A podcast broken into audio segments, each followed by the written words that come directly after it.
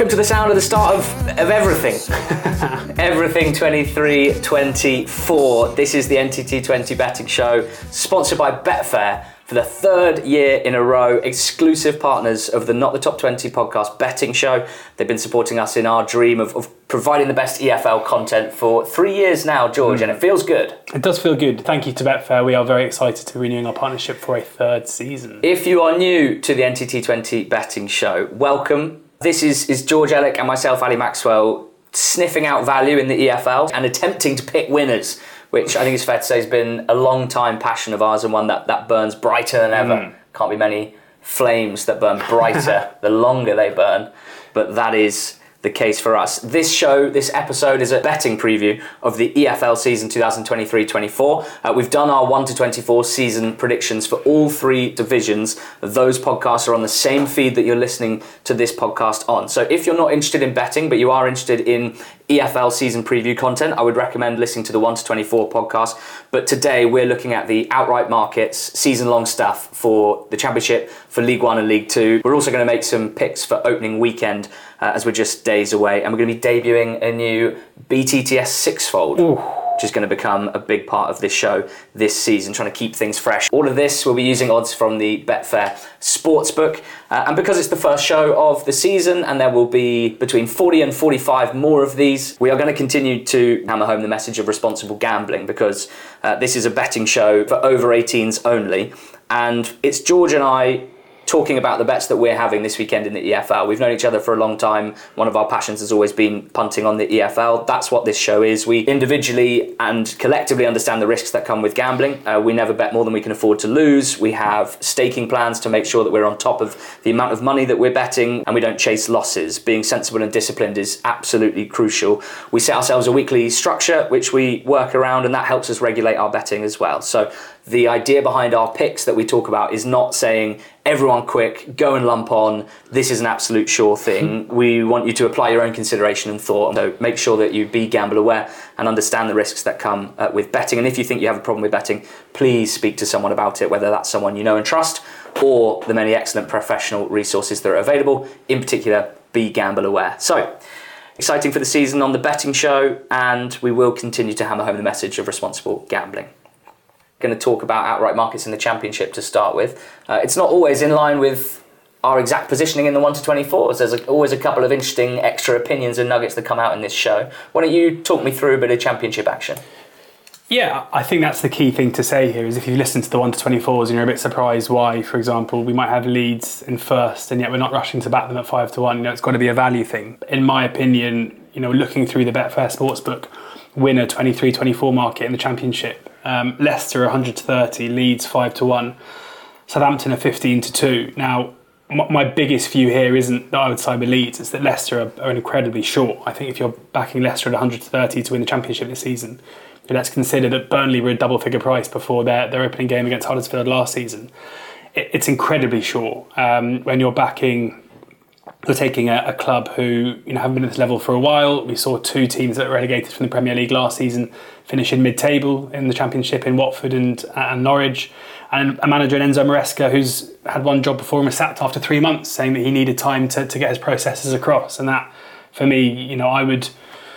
I, I, I would be amazed if Leicester, even if Leicester end up winning the season, winning the league by 10, 15 points this season, I'd be I'll be stunned if they didn't go bigger than 130 at some point because there are other kind of good teams around them as well. I mean, I would personally wait and watch them on opening day on Sunday um, and actually watch them with my eyes, and I, can't imagine they're going to shorten too much from 130. Even if when you see Maresca's three two five in possession shape, you're going to be. But even then, I mean, if even if they are if it's a Bielsa Leeds situation, a Kompany Burnley, I, I, still don't think I'll be backing them at 130. Um, similarly, with, with, Leeds, I think 5 to 1 is, is plenty short enough. I, am not going to be rushing to that at that price. Southampton make the most appeal of those three, probably. Um, but again, process driven manager here in Russell Martin, um, and I, would like to kind of see them with my eyeballs before making the decision to back them at that price. Borough, a, a fourth favourites at nine to one. Um, again, concerns about how they finished last season. If you look at the personnel, Chuba Akpom hasn't been playing in, in pre-season, and um, rumours of an injury. Sorry, both, he's certainly injured, but rumours of a move possibly uh, to Sheffield United replacing Iliman Ndiaye would, would derail their chances. Cameron Arch hasn't been replaced either. So there are kind of big question marks around those at the top end of the market, not to mention Norwich and West Brom who support, and Watford who are kind of next up in line. It's hard for me to necessarily make a massive case for other clubs winning the league. You know, Ipswich are a team that we had very high in our 1 to 24s, but they're fifth favourites at 13 to 1. So even though I know a lot of people were quite surprised about us having them that high, it, it's not that far out of line with how they're perceived by the bookmakers and where they're going to finish. And at 13 to 1, again, not massive juice in the price. The way I'm seeing this is, is feasibly in Sunderland and Coventry being the value. You know, they're both 19 to 1. They both finished in the playoff last playoffs last season. There are similarities, I guess, with Luton, who we saw finish in the playoffs and lose in the semis to Huddersfield, then progress and finish um, in third last season, which would have got you an each way an each way payout. With Coventry, there are some concerns. Um, Viktor Gyökeres is gone. Gustavo Hamer, we don't know whether or not he will will be leaving as well, but they have reinvested some money. You know, Ellis Sims coming in up front, um, plenty of money being spent across the squad. But in, in my mind, rather than you know, you could back Sunderland and Coventry each way and um, I know we might be talking about Sunderland in a second, but you know, with Sunderland, it's a case where they had such an incredible season last season. Amad's gone, but they've, they've you know invested in some some promising young talent, and I don't really see a massive reason why, having finished sixth last season, retaining the likes of Jack Clarke and others, why they would necessarily drop off. But if you bat them each way at 19 to 1, you're basically backing the place at kind of 4 to 1, which again doesn't massively appeal given that's the top three. I, I personally feel like a lot's appealing to you here, mate. Well, I was going to say, so I, am I'm happy this season. You know, I, after timing massively, but I, I backed Ipswich when the prices first came out at the beginning of the summer at kind of twenty to one. So I'm happy to sit on that myself. And I would it would it would feel disingenuous to sit here now and say going back Ipswich at thirteen to one. It's the promotion market that I think is is maybe the most interesting, where those teams I've mentioned. Ipswich, Sunderland, and Coventry, you're getting four to one, five to one, five to one about those three. Um, I, I, as I say, because I, am not really keen on, on Watford, Norwich, and West Brom, who are you know Norwich are seven to two, West Brom nine to two, Watford nine to two. I'd have the three I've mentioned quite comfortably above those in the market. Um, Leicester, Leeds, and Southampton, you know, are, are, are you know Leicester are five to four to get promoted, Leeds fifteen to eight. Again, short enough in my book. When you're considering that you're getting a top six finish involved in this, when you're considering you can back multiple teams in this market and possibly you know land a double where if Sunderland were to go up automatically and Ipswich win the playoffs, you could get a double payout. It would be some combination of those that I would back. You know, my, my hunch now is I would probably back Sunderland and Ipswich at this stage and kind of treat Coventry as a bit of a watching brief and, and maybe look to side with them after seeing how it looks without Gyok and whether or not Hamer stays. But um, yeah, I would say my most confident there is probably Ipswich at four to one. Who you know we had we had uh, we had third in our predictions. Who have the continuity of last season. McKenna I rate very highly and I, I just I think last season they were already a very good championship side playing in League One. You know their, their goal difference their goal difference was 66 last season. Mm.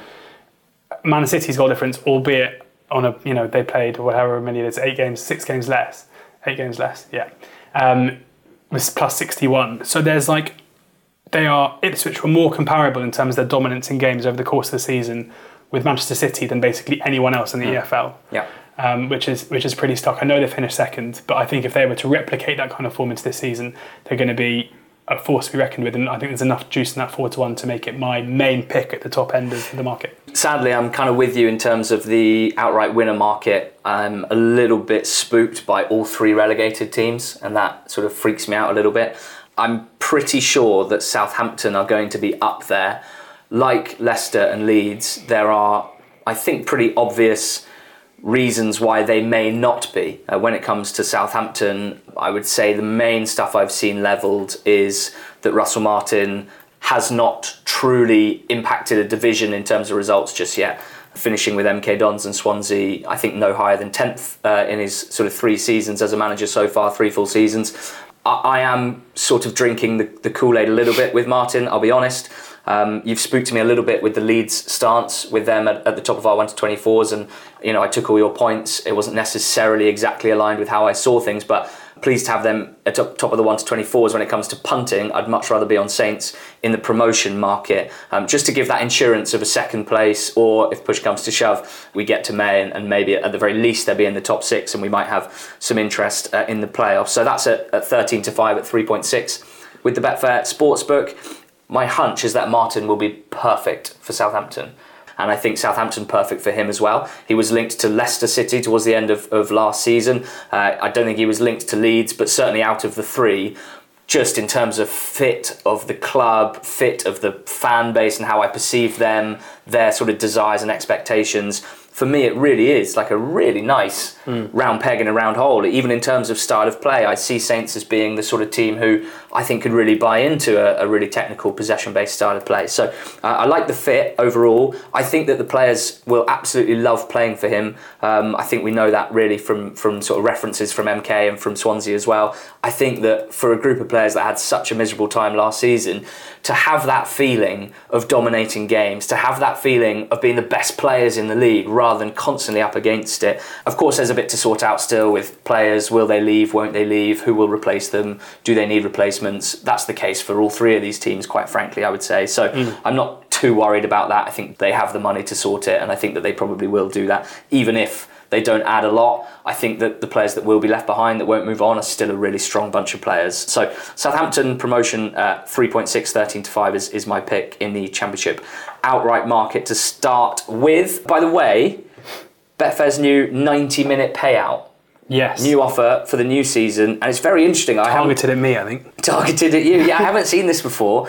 Essentially, you don't have to wait for the final whistle to celebrate winning bet, and you don't have to risk losing it with a stoppage time equaliser because winning bets uh, with the new 90 minute payout will be paid out in full at 90 minutes. As someone like yourself who moans a lot about bad beats, I feel like that could appeal. I'm every punter in that in my belief over the course of the last 14 years I've been gambling since I was 18 I reckon the ratio of last minute goals, injury time goals that have gone against me compared to for me is like 99 so, even though I'm sure it's not true. So yeah, this is right up my street. And it's fair enough, you know, this is a, an occasion where you know, given that you know betting on ACCAs and stuff is a great way to enjoy your football on a Saturday and doing so responsibly is good. The last thing you want is to be put in a bad mood by by someone scoring after 93 minutes. Put so, me in yeah. a really good mood by going a bit Whitney Houston at the start there, where you went, "I'm every punter." Yeah. That's exciting. Uh, this, uh, so Betfair's new 90 minute payout applies to the match odds 90 market, which you'll see if you go on the Betfair Sportsbook, you can't miss it really. Match odds 90 right next to match odds. Uh, any markets with the 90 icon, uh, again, you, you really can't miss it. You can build ACCAs with the match odds 90 market as well, uh, and the, the 90 minute payout applies to your ACCAs too. So, as always, with any new offer such as this, we would say make sure you read the T's and C's to understand what's on offer here, how it works, and how you can um, take advantage of Betfair's new 90 minute payout, uh, which we'll be talking about no doubt throughout the season and hopefully benefiting from. Mm. Uh, in League One, George, outright, I have got a title pick. I'm going Blackpool 13 to 1 each way. Now, Blackpool, we had fourth in our 1 to 24 predictions. We agreed with the market that Bolton and Derby seem the most probable uh, winners of the division. We had Bolton first, we had Derby second. At the prices, however, and and to my eye, Blackpool are just a massive standout. Um, I know I bang on about Neil Critchley and the former Blackpool team under Critchley a lot, but just to remind those of you who may have forgotten, essentially from November 2020 onwards, Critchley's Blackpool were an absolute beast at this level, where they flew up the table in the second half of the season, ended up third and won the playoffs and then through next season as well, up in the championship, a 60 point haul for a promoted team and one that doesn't have a massive budget is an unbelievable achievement, and I will never ever not bang on about that. And I'm very hopeful that Critchley can basically just do it again. Uh, of course, they have to get past any sort of feelings of betrayal that he left them in the first place, but I think the club's in the right place to sort of welcome him back. I don't see there being much of a kind of hangover from relegation. I think there should be some pretty good energy here. I also like the fact there's enough players from his first stint that in terms of him like tactically and on the training ground getting his ideas in place the fact that Ekpiteta, who was a star man for him at the back, Kenny Dougall, who scored those goals in the playoffs, uh, Husband, who's a, a, good senior pro, Lawrence Gabriel, CJ Hamilton. These guys are going to be able to help smooth over the sort of um, the, the onboarding process, if you like. And there's new blood too, as well, which which is obviously positive. So Pennington at the back, Norburn in midfield, Joseph up front. I think we can rely on Critchley to attract some pretty decent loanees. He's got great contacts in under 23 level, um, and I'd be excited, hopefully, for a few more attacking options. So honestly, for me, in the whole of the EFL, this is the team where the price is most at odds with my own opinion. So it's probably my favourite bet of the whole show. Blackpool, each way 13 to 1, the League One title. Yeah, I don't hate it at all. I think Derby and Bolton are, obviously the right top two in the market, but again, Derby at 7 to 2 is just unbelievably short for a team who didn't finish in the playoffs last season, um, who in terms of recruitment, I think have done some good business. I think Kane Wilson is probably, in my mind, the standout signing in League One this season. I assumed it would be a loan. The fact they've got him on a permanent deal is is really impressive, especially given that they're working under some constraints imposed by the EFL still. And, and in Bolton, aside with Ian Evatt, who just progressed year on year, and they were beaten playoff semi-finalists last season. Given this sort of way weaker League One, there's no reason why they can't step up and go better. But the only, and we had them first now on to 24s, yeah. but the only concern I've got is just I, I just didn't think they performed particularly well. Basically, from January, January onwards last season, they've lost Trafford, they've lost Bradley. They have brought in um, good replacements in Dacres Cogley and Baxter, but there's just at five to one, it's if you're backing them each way, you're basically, you're basically getting, well, you are getting even money to place, and it, it just doesn't really interest me. It's not for you. Um, but having said that, it's an interesting market because Peterborough have, I think, some financial issues, which means that you know certainly the messages coming out of the club and from the owner are way less bullish than what we normally see. I think Pompey at single figure price at 17 to 2 are just way too short. Again, they finished well outside the playoffs last season. Yes, John Mousinho is a well thought of coach, but I mean, to win the league from there. And also, they've just brought in a lot of players this summer, which seems to impress a lot of people. But I'm not sure how good the business actually is. You know, I think it's solid. I think it should get them competitive towards the top end of the table, but to win the league, not really for me. Reading at 13 to 1 is well, I mean, at this current stage, it's probably the worst bet you could possibly have. Um, if they win the league, that is going to be clipped up, and I'll never live it down. So that's mm-hmm. exciting. Um, but yeah, I mean, things might change. At the moment, you have a fan base who are concerned about the the survival of their club. I mean, we're going to get onto this in a sec, but at 13 to 1, if that price is correct, then you are assuming there is going to be a takeover. You're assuming that they are then going to recruit a lot of players and it's all going to be very successful. And right now. Can I do a soundbite that might um, be the flip side of yours, just in case it does happen? Yeah. If Reading win League One, be one of the greatest footballing stories of all time. yeah, I, I, totally agree. Be one um, of the um, great revival stories of all time. Yeah, and then so the, the, two that appeal to me are Oxford and Charlton, who are both fourteen to one. Um, I think these are two sides who've gone about the transfer window in very different ways. Um, Charlton under new owners, which is a positive because you know the Sandgaard reign uh, was not a particularly fruitful one. They've gone out and got players like Alfie May and Panutche Kamara. Um, these are players who are basically top end League One players, um, added to an already good squad, especially in the attacking sense with Scott Fraser, um, Miles Leaburn, a, a really talented young striker who's come through their academy.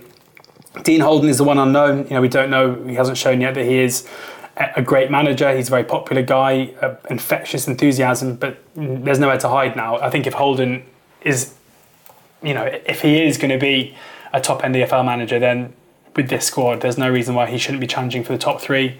And Oxford, you know, who finished um, in the top half of four of the last five seasons, finished in the playoffs for two of those. Last season was an aberration, which ended in Carl Robinson leaving the club have recruited incredibly well. I think Liam Manning is is much more the manager we saw or head coach we saw in that first season at MK Dons rather than the first couple of months of last season where having lost Scott Twine and Harry Darling, the replacements were not really the requisite quality and he was on a bit of a hiding to nothing. Uh, Ruben Rodrigues, I think will be one of the standout attacking players after his uh, time at Notts County.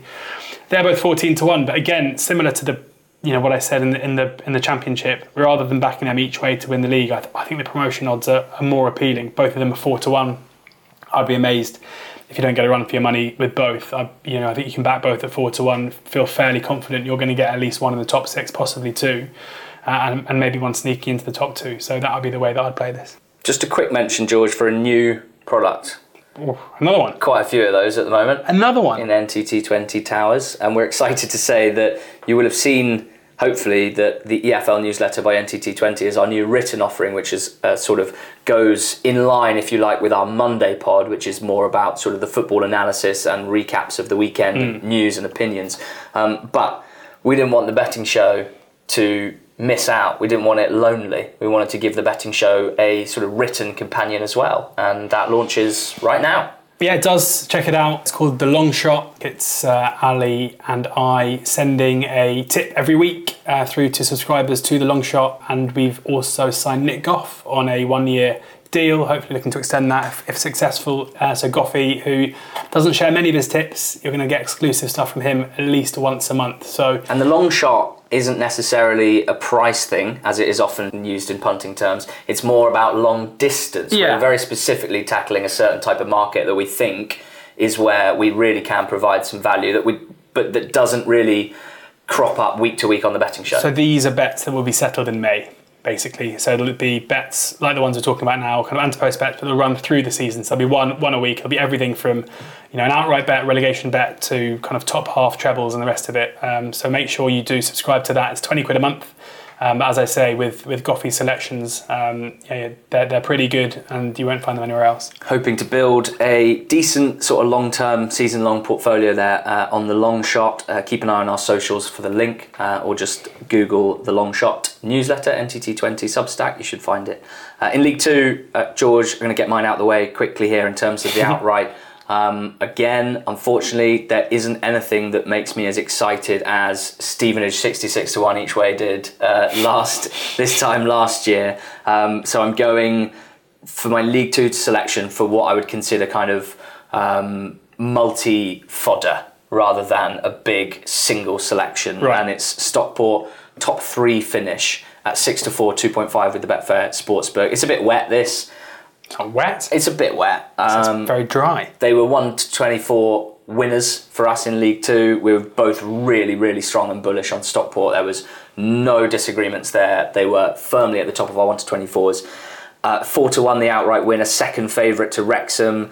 For me, even though I'm pretty zeroed in on Stockport as League Two champions, I have to recognise that, as George keeps saying, League Two is shark infested waters.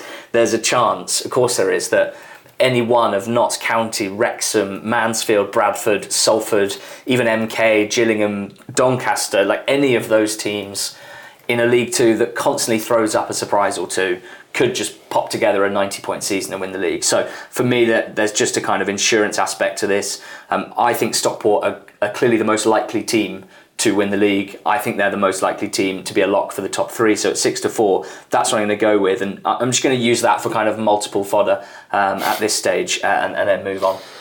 Multiple fodder. Sounds like our week in the office. That's the the name of our future racehorse. interesting. I always thought mine would be called Why the Long Face. Surely that's been done. I don't know. Must be. Not wasn't any good. if. Hoof-hearted. That's a good one, wasn't it? No, I don't like it. Right, uh, League Two now uh, for me, and the and there is one I like here, so I'm not copping out uh, as I have done for the others. Um, I think Salford are overpriced at 13 to one. They've been backed all summer. Um, they were opened up at a weird price, kind of 18 to one, and I just don't really understand why. Um, you know, Wrexham again at 130 are just are so short. Um, we've seen Notts County be backed in from kind of 10 to 1 to 6 to 1. I think if they were still 10 to 1, that would be my selection, but at 6 to 1, I'm very happy to leave it now. I think all the value's gone. Uh, but with Salford, I just don't understand why they aren't still being perceived as one of the Sharks. Um, they are owned by They've Been downgraded to like a dolphin or something. a dolphin. Is that one down from a shark? I don't think so because It's not, is it? No, I don't know what one like a predatory. Uh, I don't know. Um, Stingray. Yeah, fine. Jellyfish. Um, they are jellyfish is quite good because they actually like they're quite scared. People are scared of them. They sting.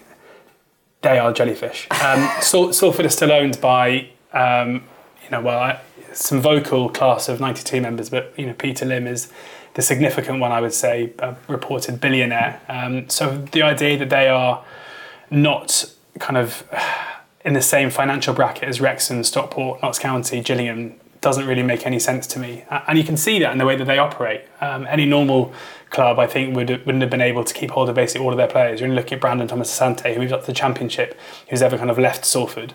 Elliot Watt is still there. Callum Hendry had a brilliant second half of last season, is still there. Matt Smith is still there. They've added some real quality. I think Chris Hussey is a, as a kind of either left sided centre back or a left back is a player who was a you know massive uh, part of a Stockport side that last season um, did incredibly well. And I just don't really see why they're being priced up as if they're going to go the other way. You know, under Neil Wood last season, it was his first season in charge. They were fifth for the XG ratio table over the campaign. They finished seventh. They went toe to toe with Stockport over two legs in the playoffs and were by no means the worst team of the two. Like they, they were beaten on penalties, having played very well. I- don't understand why they would drop away from this. So that 13 to 1 is the um, outright selection. But I do also think the five to four about them to finish in the top seven is, you know, if you like a, a short price fancy or something to put in with with others at short price, that's that's also a, a massive bet in my mind. They finished, I think, tenth, eighth, tenth, tenth, and seventh so far in League Two in their in their four seasons in the level. So um, they always finish in the top half at least, and they're progressive year on year. So um, yeah, all for the team I'm siding with. Okay, that's some Championship, League One, League Two bets towards the top of the market. Uh, let's talk relegation now. Uh, in the Championship, it has to be Sheffield Wednesday for me at, at 9 to 2. Uh, we had Sheffield United 23rd in the 1 to 24s, and both of us not expecting Sheffield Wednesday to come into the Championship and do what Sunderland did last year and fly up the table and use a mixture of momentum, uh, an excitable fan base, a positive fan base, and you know smart recruitment and savvy leadership and good management to boost them up the table with quality players for the level. I don't think Wednesday tick basically any of those boxes. I think the fan base positivity has been extinguished somewhat by what happened with Darren Moore over the summer. Mm-hmm. Um, I think that the individual ability of their players is certainly a big question mark in comparison to the players that Sunderland had uh, in their squad at the start of this season in terms of being able to impact games individually at championship level. I think their uh, tactics and their style under Moore, who isn't in charge anymore, even that would have been a question mark for me as to whether it would have been uh, sort of the, the best way to attack the championship. Um, and Xisco Munoz is a manager who has less than one season at championship level and a promotion to his name. And I assume that that would have been pretty strong part of Dejphon Chansiri's reasoning. However, as we saw it with Xisco, and as was fairly widely reported and, and sort of gleaned from those within the club, without wanting to boil it down to something too simple, the narrative was like Vlad Ivic was quite a cold character. Mm. The Watford players didn't take to him at all. They didn't like the style of play that he wanted to play. In particular, one Watford player who wielded yeah, quite a lot of power. Exactly. And then when Munoz came in, it was like they had a substitute teacher who was like maybe quite young and quite fun, and Xisco had a big smile and just sort of injected some good vibes into the place, which were much needed. And then the quality of the squad then, you know, helped helped sort of multiply that into what was some very good results in a promotion. I don't see this being a parallel to that at all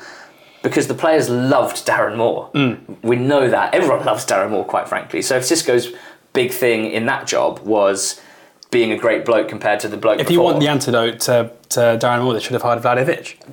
Ah, genius. they should have done. Yeah, how do you out good bloke Darren Moore? You can't yeah. do that. So that's a concern for me. Signings wise, they're just starting to move after a pretty slow start to the summer. Di'Shon Bernard, I think, is a nice signing, but it's more going forward actually where I'm concerned, less so at the back.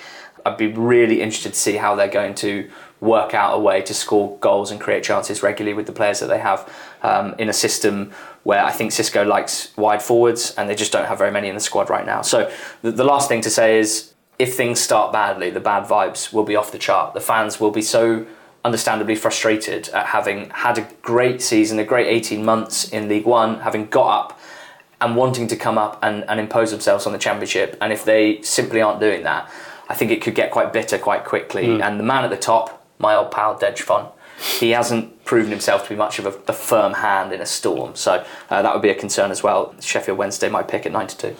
Yeah, I've got a couple here. Um, QPR have been backed in unsurprisingly into 5 to 2 from 3 to 1. It's a mess at the moment. Gareth Ainsworth um, oversaw a survival of sorts last season, but since Mick Beale left, and even before Mick Beale left last season, they the, the trend at that club is, is on a massive downward curve. And when you consider that Tony Fernandes has moved on, their co-owner, sold his shares, Les Ferdinand, the director of football, has moved on as well.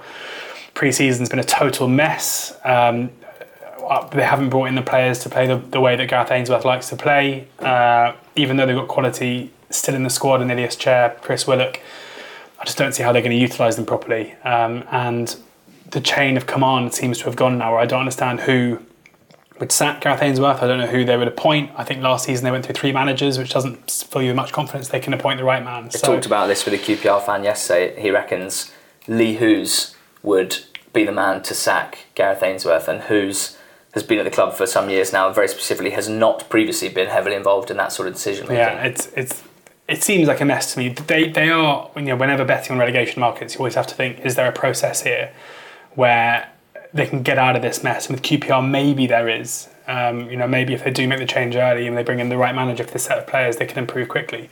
They were top of the league after all, uh, not that long ago. Um, and the other one I, w- I want to put up is is Hull at five to one. I've just been really surprised to see how much general positivity there is around Hull uh, heading into this season. Now I know that Liam Rosenior is a, a really popular guy. He speaks incredibly well, both when he was doing his punditry and, and also you know in, in his interviews. But we're yet to really see any signs of his prowess in the dugout. And this is a Hull side that finished what 19th last season. Uh, Ilicali has uh, come out this uh, their Turkish owner has come out this summer and said that after a period of, of high spending they need to cut their cloth accordingly this season. Yes, they've got Jean Seri and Oscar Estupiñán and Ozan, Ozan Tufan, but these were all guys who played in the team last season that finished 19th. And the, the underlying numbers towards the back end of last season was really miserable. And I do wonder if maybe Uncle Ashen thought that this was going to be a bit easier than it's turned out to be. And if they do have another season towards the bottom end of the championship, I wonder if he really can be bothered to, to get involved the way that he has done before. Worrying signs. I know that some Hull fans are really positive. I've seen them in people's kind of top six and predictions. Mm. I just I don't personally see it, and maybe that's why we're getting five to one about relegation. Yeah, League One uh, is Reading for me at, at 5.5, so uh, 9 to 2 with the Betfair Sportsbook. And this is a lot about a very concerning off field situation at Reading, at least as far as I see it and, and perceive it. Uh, I don't think that the bookmakers, and also in terms of just the wider EFL interested public, I don't think that the severity of Reading's situation has been realised um, widely. I don't want to explain it all here because I did so in about 10 minutes on the 1 to 24s and it's not an easy situation to explain. The upshot is Reading have barely got a full 11 of senior players available to them. Uh, they've signed some players in the summer, Sam Smith, who's injured.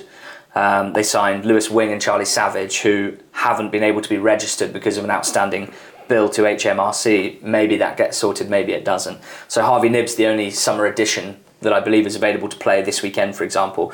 And the rest of the squad is threadbare. It's whoever still had a contract, really, that ran for this season. It's not a, a squad that's been put together with much thought or care. It's a real mishmash of slightly aging pros and a lot of unproven youngsters. So this weekend, and certainly while the situation remains as it is, I see Reading as having comfortably the worst 11 probably in the division, the, the least amount of stability and the most uh, cause for concern. So, in the context of the rest of the relegation market, I mean, I, I, rate all four promoted clubs from League Two, so it stands to reason that I think there's value elsewhere, and I just can't look past Reading. Uh, if there's a takeover as soon as possible, all could change. They could build a squad and turn things around.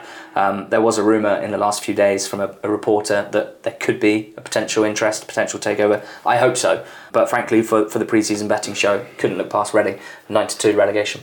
Yeah, I, I, was. I mean, I totally agree with you on Reading, and I backed them as well. I, I was going to put up Cambridge, who were nine to four, but they're now eleven to ten. So um, the, the you know the ship has well and truly sailed Big there. move. Exeter appeal a bit at two to one, but the one that I'm I've actually only noticed it whilst we're recording, and that is is Lincoln, who are fifteen to two for relegation. The next in the market are Barnsley and Wycombe at ten to one. Like I, I know we had Lincoln fairly high in our one to twenty fours. I think it's I think it's all right to admit they were one of the teams in the seventy two that we disagreed most on. Yeah, I had them. I think in the relegation zone, 20th, just maybe. outside. Yeah, and you had them higher. I mean, I, I, I don't know. It just seems they're a club who did well last season without really troubling anything beyond kind of lower mid table. Their defensive record was so important to what they did. They picked up so many points against some of the best teams in the league, which I know you see as a positive, but I basically see as unsustainable going forward. Carl Rushworth was probably their most important player last season. Um, yes, they brought in Jensen on Jensen on a, on a permanent, who's a good who's a good replacement. But you know the loss of Rushworth, I still think is important. I don't necessarily see where the goals are going to come from. I, I don't think they'll get relegated at this stage, uh, especially hearing your reasoning for being more positive on them. But I do think that 15 to 2 is is way, way too big. As if you take any of my opinions seriously. I do. um, yeah, 15 to 2 seems like a, a crazy price to me. About a side that probably have, what, a bottom six, bottom seven budget? I, I don't know. In League Two, for me, I'm backing the favourite for relegation as, as the pick that I think is the best value. Crawley at, at 3.75 at uh, 11 to 4 and sort of seems a bit ridiculous backing the favourite in a relegation market where only two spots are up for grabs. And, and, as we know in League 2 there's there's a lot that can happen to teams sort of in the season that that see them spiral. But for me that's Crawley all over. I think it's still value. I could do a whole preview that just talks about the football and doesn't even mention the ownership. Uh, the team is poor They've lost a lot of dressing room leaders over the last 12 months or so, and I'm worried it's all happened a bit too quickly um, without any real stability. Um, Lindsey, the manager, did a pretty good job to get them to avoid the drop last season. He had 22 games. He was there. Was he their third or fourth manager of the season? Which kind of sums up the the the, the strength of the leadership at the club. Uh, he got 24 points from his 22, so it's not exactly like they turned into a mid-table team overnight, but just enough to get above the dotted line. Uh, but the goal threat was lacking, and I still don't think that they've got the squad to bring out the best in Dom Telford, and I, don't think there's goals elsewhere really. So, uh, as much as technical players are exciting, and I like watching Ben Gladwin, and I like watching Liam Kelly, uh, I think there's a certain level of physicality and athleticism that you have to have now in any squad in any EFL division, and I don't think they have it. I think Crawley's squad is small and slow, basically, and I think that's a problem. I don't think that's a good combination. So um, that's the football stuff, but the ownership stuff's a big part of it as well. Uh, WAGMI United have been disastrous, and it's difficult for me to see a positive resolution at this juncture. I think there's, I think they're too far gone with the fan base, certainly, and we've seen many times at League Two level in particular how it can unravel further. So um, maybe they're repairing things quietly behind the scenes, um, but I have my doubts. So uh, Crawley still value, I think, at 11 to 4 for League Two relegation. Yeah, I totally agree. Um, you know, they've the, the guys at the Betfair Sportsbook have the same top two in the market as us in Crawley and Morecambe. Um, again, looking for just kind of pure value. I think Forest Green at 10 to 1 is too big. There's a lot of faith in, you know, I'm, you would think they will improve given the, the change of manager with David Horseman coming in, a well thought of coach, Alan Steele coming in as director of football from, from Brentford. But at the price, you know, they were by some distance the worst team in League One last season. You know, worse than Morecambe. They brought in a lot of new players who you'd anticipate you know should improve them, but I think there's too much guesswork going on to think that they're going to improve for them to be ten to one for, for relegation. Um, and I think Harrogate at nine to two are also interesting as well, where you know, Simon Simon Weaver does a ten out of ten job every time he keeps them up.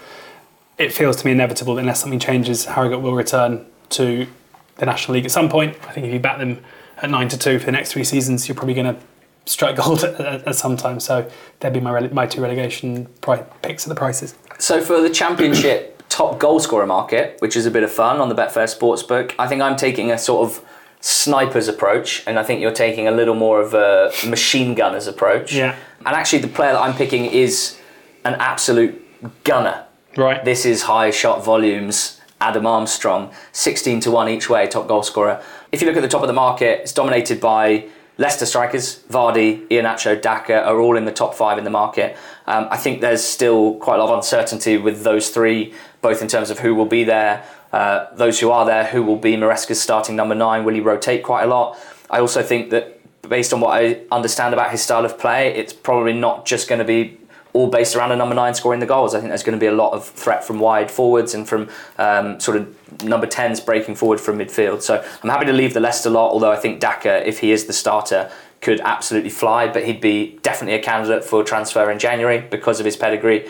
Um, and I think there'd be interest from, from European clubs. Uh, then there's Che Adams, Patrick Bamford, and Adam Armstrong in the next group. I'm obviously the, the owner uh, of Bamford Island, but I won't be investing any more money or emotions in him uh, at the moment. Uh, Chuba Akpom, uh, he's in there as well, sorry, shorter than, than the guys I've just mentioned. Uh, top goal scorer from last season, uh, came out of nowhere really, which might be a bit of a red flag if you want to be backing him again at a much shorter price. Reported interest from Sheffield United. He started the season injured, hasn't been involved in pre-season, so uh, enough to put me off. Joel Piroe playing now under uh, Mike Duff rather than Russell Martin for a Swansea team. Also, lots of transfer rumours. Uh, enough for me to leave him alone. So for me, it's Armstrong against Adams for, for the Russell Martin team that I've I've spoken about already on the pod. And even if Adams is, is a more obvious number nine than Armstrong, uh, I still see Armstrong as a better goal scorer in a in a Russell Martin side. Uh, Adams for me is not a penalty box sniffer. He's not a poaching number nine. He's a, he's a sort of mobile forward, a physical forward, a better for a team in transition, which is why Saints would have bought him originally uh, with space to move into rather than thriving in tight spaces. So let's talk about Adam Armstrong, Southampton's number nine. Firstly, I don't care at all about the last two years. uh, the, the stock of Adam Armstrong has fallen a lot, I think Yeah. it's fair to say, since he got the move to the Premier League. Something I thought was pretty clear at the time and now is much clearer. He's not a Premier League striker. He's not a Premier League profile of an attacker, and that's fine. We don't need him to be for this. Look at every other Premier League striker, and none of them are anything like Adam Armstrong. He's not good enough as a wide forward to to be able to kind of cheat and operate off the off the side, and he's too small and not enough physical physicality to play through the middle. That has zero impact on my decision to punt him to be top scorer in the champ because I think he's absolutely a championship player, and what we're looking for here is something different. He's a high volume shooter with a very powerful shot, and I think he can get his confidence back in a Russell Martin team. Last time he played at this level, he scored 28 goals, 23 non penalty goals for Blackburn. That season, he took 4.35 shots per game, which is about as much as you'll find anyone taking ever in a season. Uh, one more per game than any other player in the league that season, and over a shot per game more than Zion shot monster Flemming uh, last season, not Zion, Zion. Uh, the season before, he scored 28, he got 16 for Blackburn. Aged 18, he scored 20 in a season in League One for Coventry. Uh, and Russell Martin just has a, a good record with strikers. Rhys Healey, in half a season under him at MK, scored 9 in, in 15 games. I'd say he's a similar profile to Armstrong. 2021 season, Grigg and Jerome both scored better than 0.5 non penalty goals per 90, didn't rack up big numbers, but decent. And then the last two seasons, Joel Piroe, I would say a similar profile to Armstrong 22 goals and 19 goals, and taking tons of shots. So it's a system that will create a lot of shot opportunities, and Armstrong's going to be one that takes the majority of them, or at least the highest proportion of them. And I like Adam the Atomic Ant Armstrong. Right. Shall I go through my list of about 15? Yes, please. This is more marking your card, I'd say, rather than um, loads of tips. I think uh, Tommy Conway is interesting at 40 to 1. He's one of many Bristol City strikers, but it wouldn't surprise me if he usurps Nahki Wells as being the main man through the middle. He's a proper goalsman. Like, if you look back at last season, the goals that he scores, like a real penalty box striker, aggressive um, when he's in the box, can score with both feet and with his head. 40 to 1, maybe there's not that much juice there, but he's just a player to watch, I would say. Uh, and maybe if he does get off to a good start, go back and check that price again. Luis Semedo, I think at 40 to 1 is worth just a win only dart. Um, he is Hemir, as he's known at Sunderland. He is uh, their new 19 year old striker from Benfica. He has caught the eye in pre season. I personally think pre season is irrelevant, but what that does mean is that we know that he will start the season as their number nine. We know that he's going to play through the middle to start the campaign. This is a, a team at Sunderland where we've seen Ross Stewart turn into a, a proper goal scorer. Saw Charlie Wyke before that. You know, it's a club that um, you know their, their main strikers normally do score plenty of goals and given the attacking talent that will be surrounding him and Jack Clarke, Patrick Roberts, Alex Pritchard, you know, so much creativity in there. I think Semedo at 40 to 1 is definitely overpriced, but it's one of those where he may score plenty, or if Ross Stewart comes back from injury at the end of September, then we may see Semedo as a bit part player and he doesn't get too many. That's why I'm going win only there. Um, and then looking up the list a little bit, I think George Hurst is interesting at Ipswich. He came in in the second half of last season, and by the end of the season was a massive goal threat for them. I think he scored seven goals at kind of 0.5 per 90, uh, which you know over the course of the season would translate into plenty of them. Um, but the one that I would probably be backing now, the two I'd be backing now, are Jerry Yates at 33 to one, who's gone from Blackpool to Swansea. Uh, Mike Duff has an unbelievable record with strikers. You only have to ask uh, Devante Cole, who you know hadn't been prolific for a long time, and then last season for Barnsley uh, got plenty of goals in the season, and then, and then before that Alfie May, who went from being like a diminutive attacking player, not much of a goal scorer, to suddenly scoring 20 plus in two seasons, which uh, I think he has Duff to thank for that. Um, in Yates, you've got a player who's already scored plenty of goals. You know, he got double figures last season, I think 14. He was on pens for Blackpool. We'll see what happens with Joel Piroe, who was on pens last season for Swansea. But if Piru does move on, then I think it's obvious Yates will be on penalties, which helps. So at 33 to 1, a proper aggressive pressing striker, a new signing, big money signing who'll play a lot of minutes too. So Yates of interest. And Ellis Simms at Coventry, 20 to 1 he is. Um, he is the man to replace Gyökeres, who scored 17 and 21 in the last two seasons. Uh, could be on pens, never taken a penalty in his career so far, but you always think with a striker like that, when you bring them in for big money, you're probably going to want to give them spot kicks, taking over from, from Gyökeres. Um, and he'll play a lot of minutes, scored a lot of goals in the past for Sunderland uh, and for Blackpool. Um, a player that I really like. So there are my 15. Nice, plenty. I think to chew on Yeah. from the uh, from the long term markets there. Uh, it's always good to get some of those down. It's it's pretty much the only opportunity that we have really on the betting show to do so. So let us know what you fancy at the prices across the EFL at NTT20 Pod on Twitter. Now a quick word on opening weekend, George, which we're pretty excited about. We've always enjoyed opening weekend from a punting perspective because we do so much research pre-season that as we've just shown hopefully over the last 40 minutes there are always teams where we think where we would have them rated heading into the season is completely at odds with maybe what the bookmakers think. And we think that provides opportunities for juicy prices on opening weekend as well. Uh, the good news is betfair have another decent promotion for you. Where you get a completely free acca on football every weekend in August with the Betfair Sportsbook. So this is a free bet that you can claim via the promotions page. You'll see it once you've claimed it. It'll be in your bet slip when placing a bet. It can be used on any football multiple or bet builder, and it's a max free bet. Uh, it'll be one pound or two pound. Uh, it varies per customer. So check the T's and C's and make sure you opt in first. This is a completely free acca being offered by Betfair every weekend in August to kick off the season. What's your best bet in the EFL for opening weekend?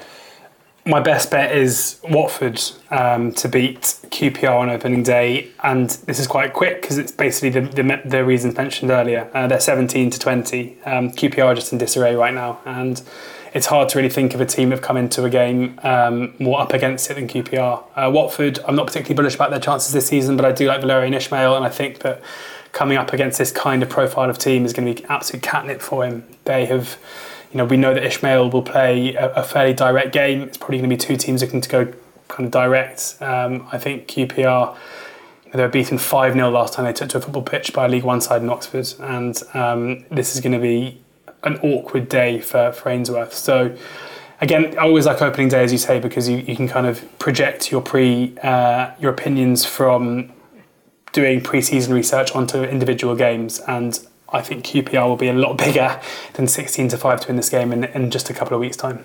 Yeah, good shape versus bad shape. That's mm. what we're looking for really here. It leads me to Peterborough in League One. Uh, they're 11 to 8 to beat Reading uh, this weekend, 2.38 with the Betfair Sportsbook. I'm backing Peterborough to win. I'll also be backing Peterborough to score over 2.5 goals at 9 to 2, and I'll be backing them to win minus 2 uh, at 10 to 1. They are, like every team, going to want to get off to a good start, and I think they're in good shape to do so.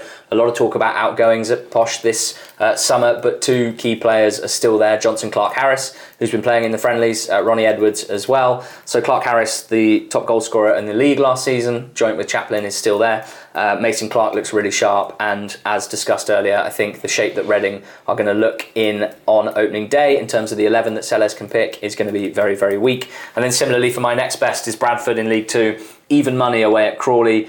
For me, the quality that takes the field for these two teams is an absolute mismatch. Bradford have a brilliant squad. Crawley have, in my eyes, the worst squad in League Two. Um, and Bradford last season under Mark Hughes, one of those kind of peculiar teams who are actually better away from home than they are at home, mm. picked up more points on their travels. Um, I think they're going to be feeling pretty strong, want to right the wrongs of last season's playoff defeat. Crawley, as I see it, do not look in good shape at all. So uh, Bradford are even money for me. Yeah, my next best is Oxford, um, who travelled to Cambridge. As I said, you know, Cambridge are now 11 to 10 for relegation, and Oxford are our um, you know four to one for promotion, and I think seven to five about Oxford to win this game doesn't reflect that at all. Um, you know the markets have moved the way that I expected them to, but I don't think the match price has moved as much as it should have done. Uh, Cambridge have lost so many key players: um, Sam Smith, Harvey Knibbs, uh, goalkeeper Dimitar Mitov, Lloyd Jones at centre back, um, Joe Ironside. Like they've been gutted of a team that finished just outside the relegation zone last season, and even if they are to improve, they haven't brought in the requisite players to do so yet. Um, this is a good time in my mind to play Cambridge and, and Oxford. I think are, should hit the ground running. We've seen them press incredibly high in, in pre-season. Um, I'd be I'm going to the game as a fan, and I'd be very surprised. Uh, well, not very. I'd be very disappointed if we don't see Oxford at least create by far the better chances in this game. So um, yeah, seven to five. Let's get the season underway with an Oxford MB, hey, and you know, get those accusations of bias out of the way early. Those accusations of bias, they've never, you've never been able to shake them. No. And I always think no smoke without fire. Yeah. So even though I don't think you're biased, over the years it's been chipped away at enough that didn't, now. And didn't El Arbitro say that he ran the numbers, and I think uh, my Oxford PNL last season was very good, which is you know so there's something in that hopefully. Yeah, I wouldn't be surprised. Um, so we can, I think, And that was also because we were so bad; it was just backing against us. So with our four um, opening weekend picks, I think we can take advantage of Betfair's two sort of new season offers. So with the match odds 90, the 90 minute payout, um, we've got Posh at 2.25, Oxford at 2.3, Watford at 1.8, and Bradford at, at even money. So a fourfold at 18.63. So we'll benefit from any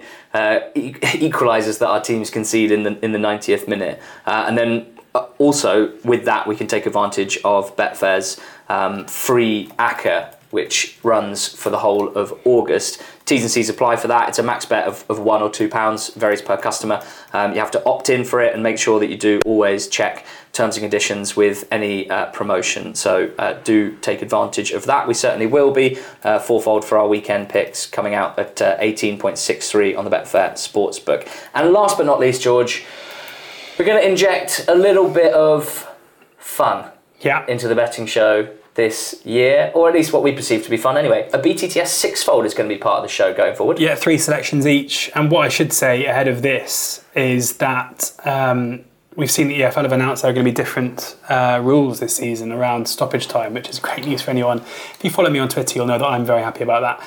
Um, because it's a joke how you know you can have long stoppages in games and it and it's not either on at the end of the games you get um, it's basically encouraging time wasting. We saw it at the World Cup implemented for a bit and classically as the World Cup went on longer and longer it kind of became less and less of a thing. But I don't think that's reflected in the BTTS prices this weekend at all. So, you know, think about it. If the game is going to be longer, there's going to be more chance of, of both teams scoring. So hopefully, you know, maybe we'll see that change. But if you are a BTTS backer, I think BTTS, yes, can be value across the card this week. The three I've chosen are Plymouth Argyle against Huddersfield. Mainly this is Argyle. We know that they are a team who, especially last season, um, set up to play very, very uh, aggressively and attackingly, and they concede a lot of goals, Lee, and uh, and certainly going forward, you know they're going to have Bali Mumba back in the side, Morgan Whittaker. They've got so much attacking quality, but maybe not the most solid defensively. I'm not sure Schumacher. He's proven himself to be a, very adept manager at getting results, but not necessarily at setting up a defence. So Argyle against Huddersfield, the first one. Cobblers Stevenage. Um, is even money, which I think is a huge price. Both teams have scored in both of their games last season, same managers.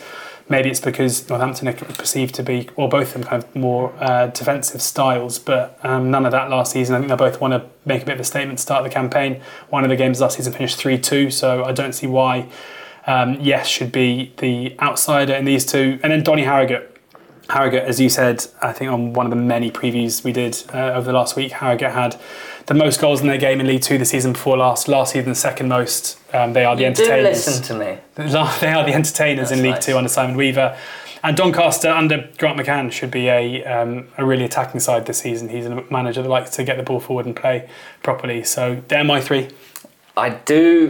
I am looking forward to the fact that us putting together three each is going to raise some potentially problematic weeks where we get five out of six Yeah. and someone's just Someone's- really to blame Yeah. for a lack of a winner. Um, my three are Swansea Birmingham, BTTS 1.86.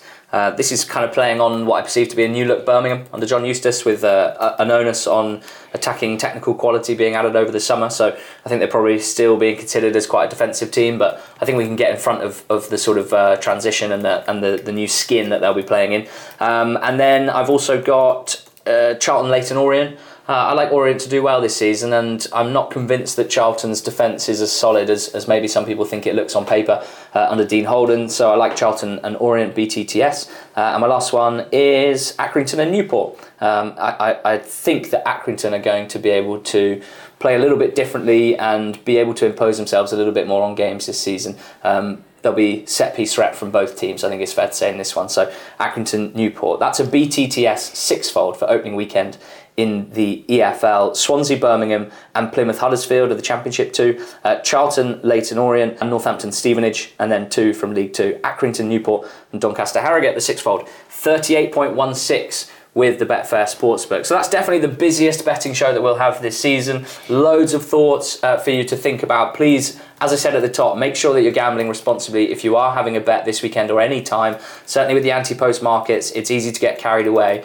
We don't want you blindly backing anything that we talk about. We want you applying your own thought and consideration. So please always bear that in mind um, when you are having a bet. Thank you to Betfair for their support of this podcast. It's great to be with you for a third season. Uh, next week, Monday, opening weekend reaction on the pod feed. Look forward to that. We can't wait. And then Thursday, week one proper. It's like the FA Cup first round proper, isn't Yeah. it? Yeah. Week one proper of the batting show uh, as we set sail for another weekend, for another week, another year. 45 weeks of EFL punting. Cheers, George. Thanks for listening. Go well. I need some water.